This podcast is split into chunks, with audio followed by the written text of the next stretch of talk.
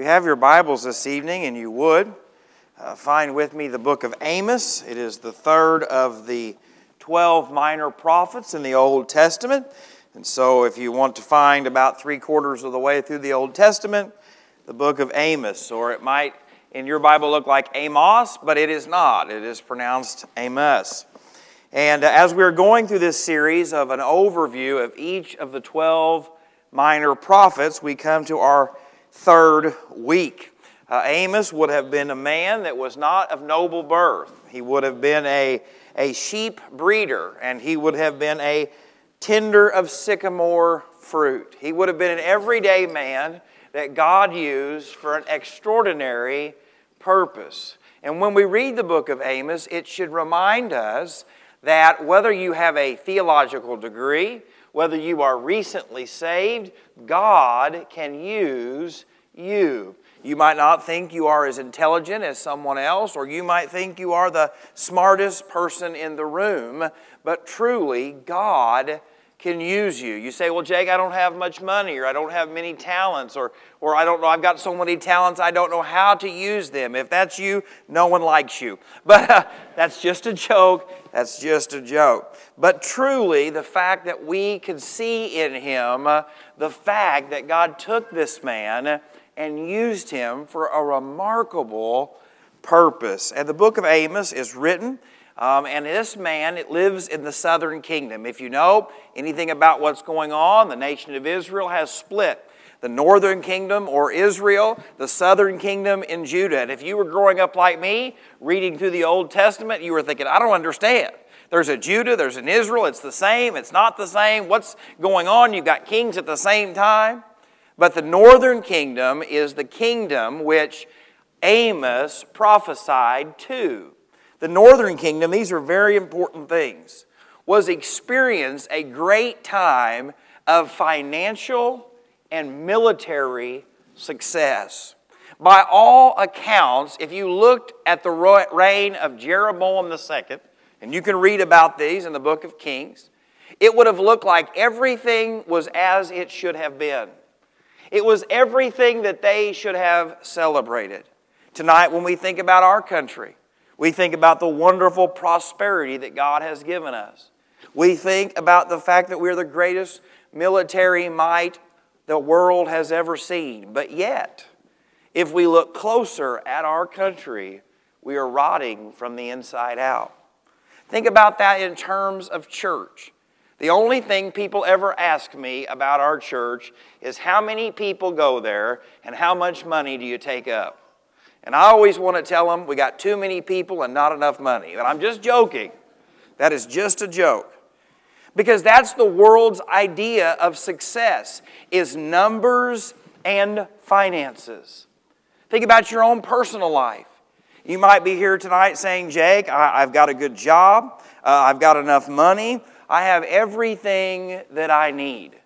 But what God tells Amos is go to the northern kingdom and say what you are putting your hope and trust in doesn't matter. And you are missing the most important thing, and that is this that God wants you to love Him and worship Him. And two, God wants you to be a defender of the poor and the downtrodden. And so when we think about our country in its own entirety, we think about the fact that spiritually we are bankrupt. We have allowed things to go on in this great country that God has promised that He would judge and that He would bring retribution for. When we think about the greed in this country, from whether the extremely wealthy or those who refuse to work, we are watching the poor be mistreated. And so, what we see is our nation needs to heed the same warning that Amos gave to them. As a church, the same could be said about us. We have more people than anyone in the county. God has blessed us financially. But we must never forget that if we stop worshiping Him, we have lost the blessing of God. If we ever get to a point as a church where we say things like this, and I am guilty of saying it, the government can take care of the poor. Or I struggle with helping the poor because of all of the abuse. I get it. But the moment this church begins to cold and allow their hearts to drift from loving and caring for the poor, we will lose the blessing of God. Now, how we do that is a discussion of great debate, and we can have that anytime you want to outside of the pulpit, all right? For instance, think about this, and this will be controversial, and I'm sorry about this. If you come to this country illegally without using the legal means of refugee status, you ought to be sent home. But while you are here, God says you better stand up for the refugee. You better make sure that they're not locked away, that they're not mistreated, that they're not fed. That makes conservative and liberals mad, but it's what the Bible says. You said they shouldn't have come here. I agree with you. But you better make sure that while they're here and on their journey home, that we provide for them. You say, Jake, that doesn't fit into my politics. You're wrong. That's what the Bible says. If you mistreat the refugee, God says, I will not bless you. And so tonight, as we look through this passage of Scripture, I believe God is going to hit very close to home for all of us because the two things that all of us struggle with is one, to drift in our worship to God, and two, allowed our hearts to sometimes grow cold to those in need. And so tonight, as God brings this word of judgment to the nation of Israel, don't forget, though, that God has a purpose and a plan to extend mercy. And if this country or our church loses the blessing of God because of our sin and wickedness, never forget that God is willing to restore, that God is willing to forgive. And so, if you would stand with me out of a reverence to the reading of God's Word, I want you to go to the very back of the book of Amos in chapter 9. And God has told them judgment's coming. An enemy army is going to destroy you. You are going to be taken captive, but. But he says, after all of that, I'm going to bring you back. I'm not going to destroy you completely. You are my people, and I love you. And so, starting in verse 11, we see hope for the future of Israel. On that day, I will raise up the tabernacle of David, which has fallen down and repair its damages. I will raise up its ruins and rebuild it as in the days of old, that they may possess the remnant of Edom and all the Gentiles who are called by my name, says the Lord who does this thing. Behold, the days are coming, says the Lord, when the plowman shall overtake the reaper, and the treader of grapes him who sows seed. The mountains shall drip with sweet wine, and all the hills shall flow with it. I will bring back the captives of my people Israel. They shall build the waste cities and inhabit them. They shall plant vineyards and drink wine from them. They shall also make gardens and eat fruit from them. I will plant them in their land, and no longer shall they be pulled up from the land that I have given them says the Lord your God. If you would pray with me tonight. Father, I thank you for your word. And Lord, even though you bring a message of judgment and correction, Lord, you remind us that once we are your people, we are yours. And while we might go through seasons of correction, seasons of discipline because you love us, that you are always working it for our good. Tonight, Lord, I pray that you would help me to say the things that you want me to say. Close my mouth to the things that are not. Lord, forgive me of any sin in my heart, my life. And Lord, you know there's some that can be there that doesn't hinder or grieve your spirit in this place tonight. And Lord, I ask it all in the precious name of Jesus. Amen. And so, if you're taking notes tonight, and I hope that you will, we see God's message to the nations and Israel. If you go to the very beginning of this book, you'll see that God tells the nations around Israel what their sins are. He tells them why He is going to bring judgment on them, but then He focuses in on His people, the nation of Israel. In verses 1 and 2 of chapter 1, it says, The words of Amos, who was among the sheep breeders of Tekoa, which he saw concerning Israel in the days of Uzziah, king of Judah. He was the king of the southern half. And in the days of Jeroboam, the son of Joash, king of Israel, two years before the earthquake. And he said, The Lord roars from Zion and utters his voice from Jerusalem. The pastures of the shepherds mourn, and on the top of Carmel withers. What he is saying here is that God has a word for them. That it doesn't come from Amos, it doesn't come from another man, that God has noticed what is going on in the nation of Israel, in the nations around them, and He has a thought. He has a verdict. And friends, it is a reminder to us that while we might fool our friends, while we might fool the people we go to church with, we might be able to fool our community, God sees it all. God sees the conversations in the secret place. God sees the feelings and emotions that we are hiding and burying in our heart. And I can tell you, in my life, I can bury them well. And it usually involves my children. When something happens to one of my children that I think is wrong, that I think is sinful, that I think should not happen, there can become in me a desire to not forgive. There can be a desire in me to think that person is no good. But yet, what we should be reminded of is that God sees it. And God doesn't whisper from Zion, if you notice in those words, He roars from Zion. That's the idea of a lion roaring, and when that happens, everything pays attention.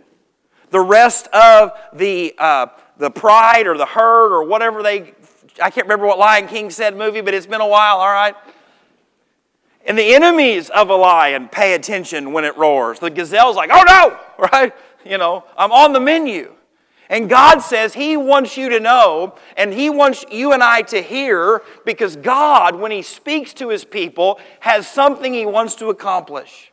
And tonight, I hope that you will know that God is showing us that the secret things of our heart, the things that are important to God, should be important to us. I wrote these notes today, and I think this is very true. God has a word for His people. What I have found out the last 11 years of being your pastor is this preaching and caring for the flock are the best part of pastoring. Preaching in front of you the Word of God, verse by verse. If you don't like it, take it up with the author.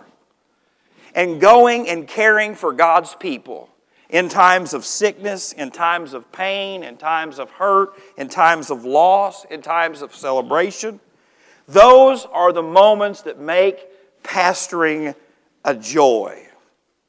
But things like preparing sermons are not always very enjoyable because you have to think about the weight of what is going to be said.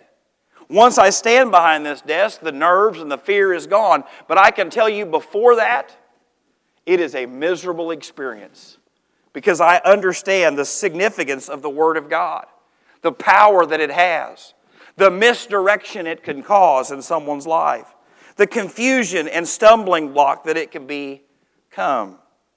But what makes pastoring and leading churches no fun are things like committee meetings, staff decision, calendar choices, budget decisions, all of the stuff that must be done, but is always done with the preference and opinions of other people.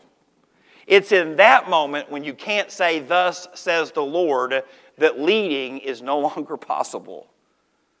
And so, what I can tell you is when Amos gives this word, it is because he is not trying to tell them about what color the pavement should be or what color the carpet should be. He is telling them this is a make or break moment in your life. This is a make or break moment in this nation. and God has a word for you. What we see in Amos chapter 2, verses 4 through 8, is that word.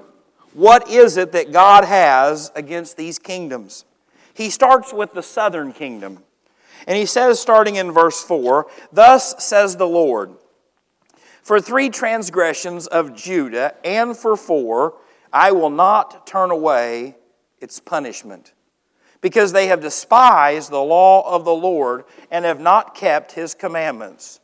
Their lies led them astray, lies which their follows, fathers followed. But I will send a fire upon Judah, and it shall devour the places of Jerusalem. God says, My accusation against you is wickedness. It is the wickedness to disregard the Ten Commandments, the commandments I have given you, and to do whatever you want. The, the southern, the northern kingdom gets something different, though, starting in verse 6. Thus says the Lord, for three transgressions of Israel and for four, I will not turn away its punishment.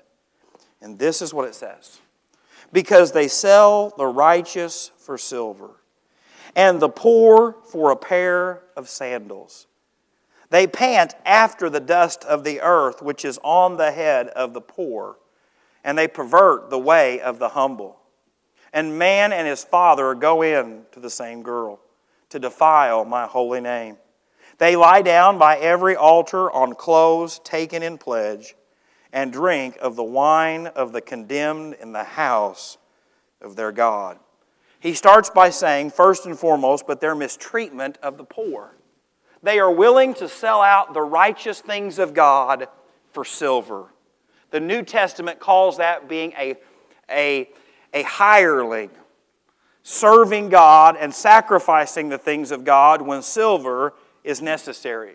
I think it's very fitting when you think about what Jesus was sold for by Judas was 30 pieces of the significance is not lost. God had told them, if you will love me, if you will follow me, if you will obey my commandments, I will be your God. I will bless you. I will take care of you. I will provide for you. But God says here, You have sold the things of mine for nothing, and the poor for a pair of sandals. That means that they would take advantage of any opportunity to gain something, even if it meant taking advantage of the poor slave labor of the day. That means in order to make a buck, we will not pay them enough. Think about that in today's terms. Think about all that goes on in this country. Think about what is going on there. God says, I will have no part of you getting wealthy and profitable on those who have nothing. And so, what does that mean today? It means if you're a Christian business owner, you ought to pay the people that work for you a decent and living wage that is honorable. He goes on in verse 7 and says they pant after the dust of the earth, which is on the head of the poor. He says not only do they want the things that the poor have, they want the very dirt that's on them. I don't know if you know this or not, but dirt serves no purpose. It's something you clean up and sweep off. And these people who would have been poor and had nothing and not had the privileges of the rich and the famous, God's saying literally, you want the dirt off their back for your advantage, for your benefit, for your gain. And God says, This will not stand.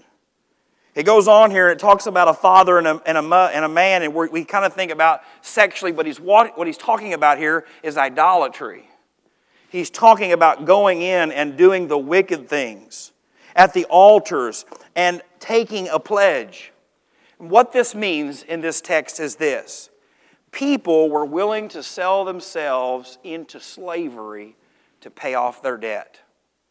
But what they were doing were manipulating people, ripping people off, taking what they had, so they had to sell themselves into slavery. And what it says there, and drink the wine of the condemned in the house of their God. What it means is they are taking the things that other people had and are enjoying them while they worship. It means they're strutting in on Sunday going, We have destroyed that person's life, but God, we worship you. God, we walk into a church and everything's fine, everything's great, but I have lied and cheated and stole and manipulated and ruined people. But God, here I am with holy hands, clean hands. And God says, I will not be mocked. God says, I see it, and judgment is coming. The second thing I want you to see tonight from this passage of Scripture is how God speaks to His people and their leaders. In chapters 3 through 6, and we won't read it all for the sake of time, it talks about all of this. It talks about that Israel did not accept correction, they were unwilling to repent, that there was punishment coming. We see in chapters 5 that the prophet weeps over Israel. He laments, saying, Oh, I want you to repent. God wants you to repent. He even calls them to repentance in chapter 5, but they will not listen. And so, if you're familiar with chapter 5, which you're probably not, but if you've read ahead, I hope that you have, you see that God says the day of the Lord is coming. Judgment is coming. But I want you to see in chapter 3, verses 1 through 8. Because once again, Amos goes back to the fact this is not from him. He's not some underprivileged worker that is preaching against the man. He's not some sheep breeder that's been taken advantage of, that is vengeful and vindictive. He says, No, God has sent me to you because God loves you and God cares about you and God sees the path that you are heading on and God wants to show mercy. But look here in verses 1 through 8 of chapter 3. Hear this word that the Lord has spoken against you, O children of Israel against the whole family which I bought up from the land of Egypt. Now, stop right there. He's like, Don't you remember being slaves? Don't you remember what it was like to have nothing and to be taken advantage of by your masters? I set you free. I brought you to this land. I gave you houses that you didn't build, vineyards that you didn't plant. I gave it all to you. And here you are taking advantage of those who cannot defend themselves, taking from those who have no ability to fight or to stand on their own. Verse 2 goes on and says, You only have I known of all the families of earth. Therefore, I will punish you for your iniquity. He says, You're my people. He said, I didn't make this covenant with anybody else. Not the Egyptians, not the, the Ammonites, not the 17 other ites that are in the Bible. He says, I made this covenant with you. You are my special and loved people. You're supposed to be the example for a lost and dying world. You're supposed to be the city on a hill. You're supposed to be the standard that points the world to me. Here, here you are. And he goes on in verse 3 and says, Can two walk together unless they are agreed. Will a lion roar in the forest when he has no prey? Will a young lion cry out of his den if he has caught nothing? Will a bird fall into a snare on the earth where there is no trap for it? Will a snare spring up from the earth if it has caught nothing at all? If a trumpet is blown in a city, will not the people be afraid? If there is a calamity in a city, will not the Lord have done it? Verse 7 Surely, it's guaranteed, it's a hundred percent. Surely the Lord God does nothing unless he reveals his secrets to his servants, the prophets. A lion has roared, who will not fear? The Lord God has spoken, who can but prophesy? He says, I come with a warning from God, not a secret, not hiding it, but open before you. Listen. Friends, I want you to think about it. It's the same way that goes on here. Same way that goes on in any service. Pastor preaches a message. You sitting there fall under conviction and know the Word of God's teaching to you. But yet you say, No, that's why the Bible is full of warnings. Do not resist the Holy Spirit. Do not resist the Spirit. Harden not your heart. And you get up and say, you know what? I know I got pride in my heart, but you know what? I'll deal with it later. I know I've got unforgiveness in my heart. I know the sermon was about unforgiveness, but I, am going to hold on to it. Oh, I know I love money more than Jesus, but you know what? I'm going to hold on to it. What God is saying to you is He's roaring from heaven. He loves you. He has a message for you. He wants you to hear it. He doesn't want you to get to heaven someday and be like, oh, that was wrong. You didn't know about it. No, the Spirit of God will search you. The Bible says it is here to convict us and to show us And so if you get to heaven and say, Well, I just didn't know unforgiveness wasn't a problem, God's going to say, You liar. You heard sermons, you heard songs, you read scripture. There is no excuse. That's why the Word of God is so powerful because it talks about everything. People say, Jake, that was a political sermon. No, if the Bible speaks about it, God doesn't want it hidden. God wants us to preach about lust, homosexuality, greed, pride, division, gossip. Why? Because He gave us His Word and says, boldly proclaim it. Preach the Word in season and out of season. There is no excuse for a pastor to pastor a church and not preach the whole counsel of God. Every bit of it. And I'm telling you, as we went through 1st and 2nd Samuel, there's a whole bunch of it I'd have skipped. I remember preaching through 1 Corinthians and get to 1 Corinthians chapter 5 about the sexual sin and thought I'd skip it. I'd just jump right to chapter 6. But we have to trust that God loves us enough to know the sin in our hearts, the sin in our life, the sin in our marriage, and say, I want to set you free. God wants to break the chains that are holding us. Amos chapter 5, verse 24 says it like this but let justice run down like water and righteousness like a mighty stream. God says, I don't want you just to be a little generous. I don't want you to be a little godly. I don't want you to defend the poor a little bit. I want it to be like a mighty river. That it is just flowing, that it is accomplishing, that it is doing what is necessary. Caring for the poor should not be the exception of the church. We ought to be doing it so much that it hurts. We ought to have testimonies where, you know what, we helped that family and they took advantage of us. Dang it. Not going to stop us. You say, oh, Jake, that's bad stewardship. I'm not talking about giving everything away, but a $62 light bill isn't going to kill us. That's all right. You don't have to agree with it. I'm right. Standing up for those who cannot stand up for themselves, defending the weak and the innocent being an instrument of good in our community should not be the exception, it should be the norm. Things like food pantries and crisis closets. Things about being there for families when they lose loved ones, being there at the hospital and the nursing home. One of our greatest ministries that you will never hear about is something that goes on at our hospital. You might not know this, but there are a lot of families that go into the hospital that have no one. They leave from a nursing home, they leave their home, and their kids' relationships are bad, and they have no clothes except for the nightgown that the hospital gives them. And now we have partnered for years now with our therapy department to provide sweatpants, sweatshirts, and socks, underwear. You say, Jake, why is that important? You ever walk through the hospital with a gown with no underwear on? That ain't pleasant for nobody.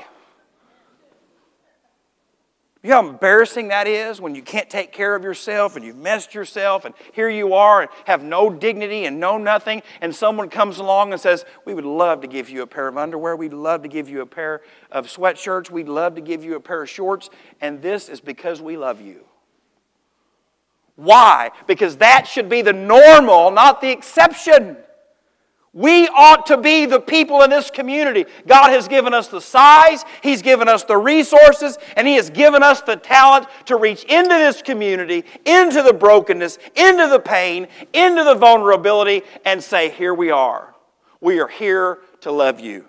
A few years ago, I found myself, I think Lori Houghton and I, I think Leanne Jones, painting the preschool bathrooms. I never dreamed when I got my master's degree that I would be laying on my hands and knees painting behind a little boy's urinal toilet. I don't know if you know this or not, but the AIM's not very good at that age. But why? It needed to be done. They needed someone to do it. They picked an ugly color in one of the rooms, but that's okay. It's not my place.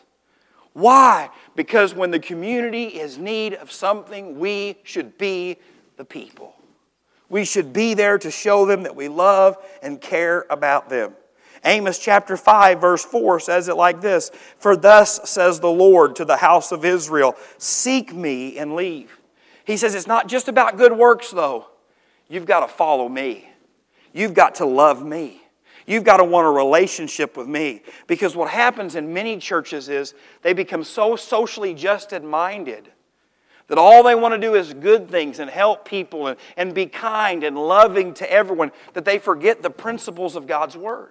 That's why if you were to go to Chicago tonight and you were to go downtown and look at all the churches, they would all have rainbow flags and rainbow light poles and rainbow signs on their churches because they want to love a group of people, but yet the Bible says you cannot compromise the teaching of God's Word.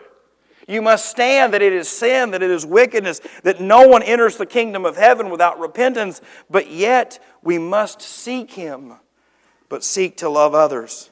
Amos chapter 5, verse 14, because you might still be arguing with me in your mind.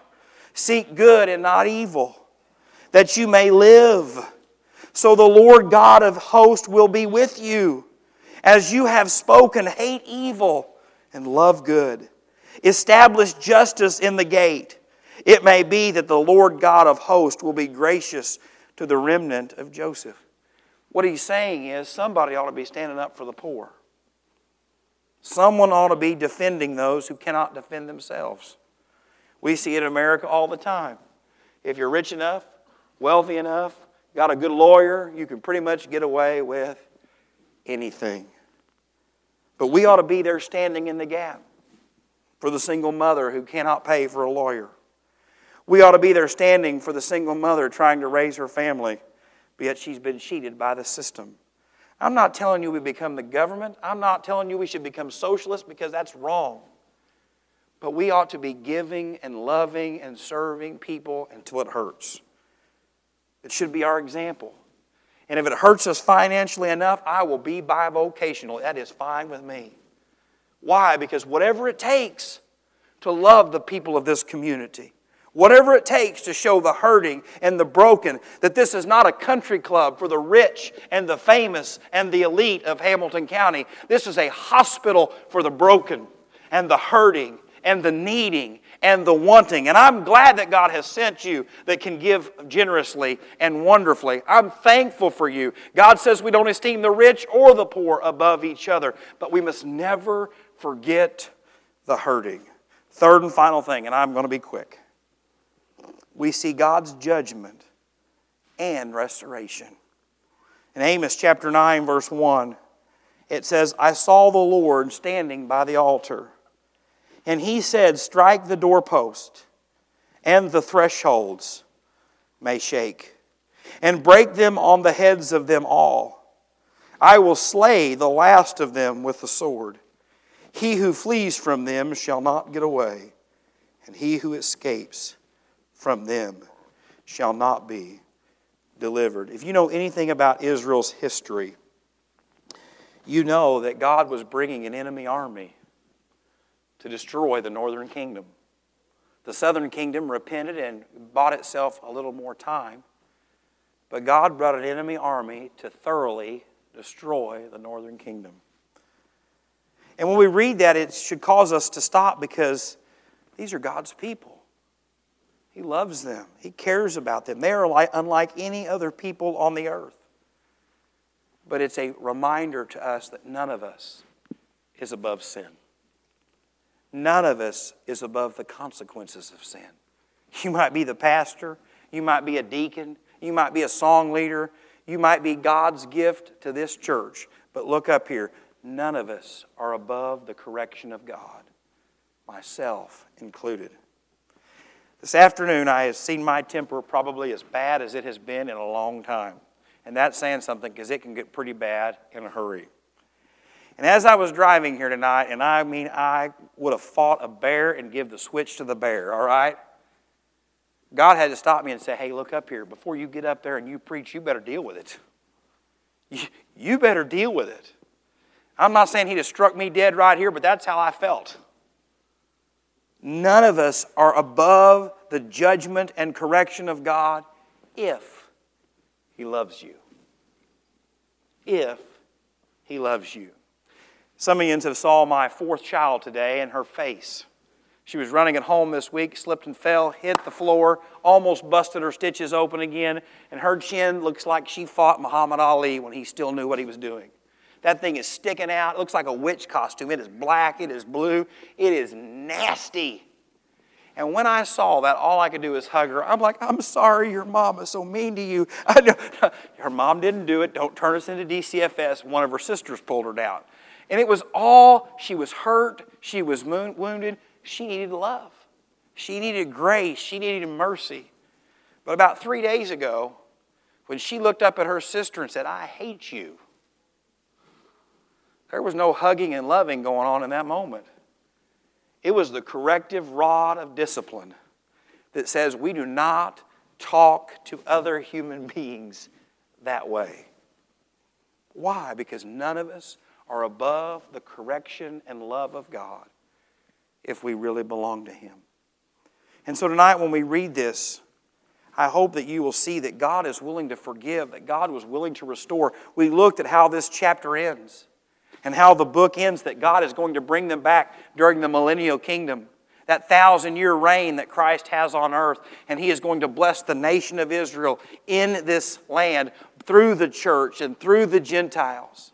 He says, even though you're going to face judgment, it's not forever, it's loving correction. James, the first chapter, says it best like this in verses 26 and 27. If any among you thinks he is religious, and does not bridle his tongue, but deceives his own heart, this one's religion is useless. Pure and undefiled religion before God and the Father is this to visit orphans and widows in their trouble, and to keep oneself unspotted from the world. If you want to know what real church likes, looks like, it's about taking care of kids who have no one to stand for them.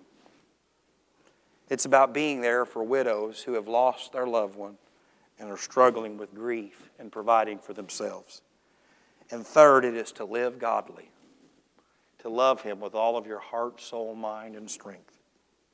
This very afternoon, one of our widows, Eileen Hopper, most of you know Eileen, Eileen fell and broke her hip. She's at Mount Vernon right now, going to have surgery probably tomorrow or the next day. She's a widow. Her husband passed away. But members of this church for, I don't know, 50 years. We ought to love her, care for her. It's not just the pastor's job, it's true religion. It's true relationship with God that we care about the broken. I think about Sister Wilma, who's in the nursing home next to the hospital, member of this church for probably 70 years. Do we visit and care and pray for her? Sister B, who is at Fox Meadows. Sister Marcella, who just lost her husband. And the list goes on and on and on and on and on. Where is our love to them? You say, Jake, that's your job. You're right, and I will do it. But it's not just my job, it's yours. There are more widows and orphans than just ours. The community is full of them. What I can tell you about most churches is when I talk to elderly people, and I ask things like, when was the last time your pastor visited? When was the last time a deacon visited? I can tell you it's crickets. So, what I can tell you is there is a great need for this church to fill if we will just fill it. And I know that what God's word says is this He will bless it. Father, tonight we thank you so much for your word. Lord, we thank you that you proved your love for us, that Jesus died upon the cross, that he was buried, and that he rose again. Lord, thank you for loving us. Lord, thank you for giving us your word that is not always comfortable, that I don't even always agree with when I start.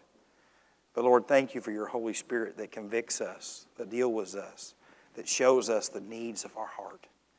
Father, tonight I pray for this church. Lord, the potential that you have given them is unlimited. The people they can reach, Lord, is a multitude. But God, help this congregation. Lord, help me to love you in such a way that says, God, we're putting all the stuff away that doesn't matter, and we're going to be used by you. Father, help us to build a relationship with lost and broken and hurting people. Love them and reach them for you.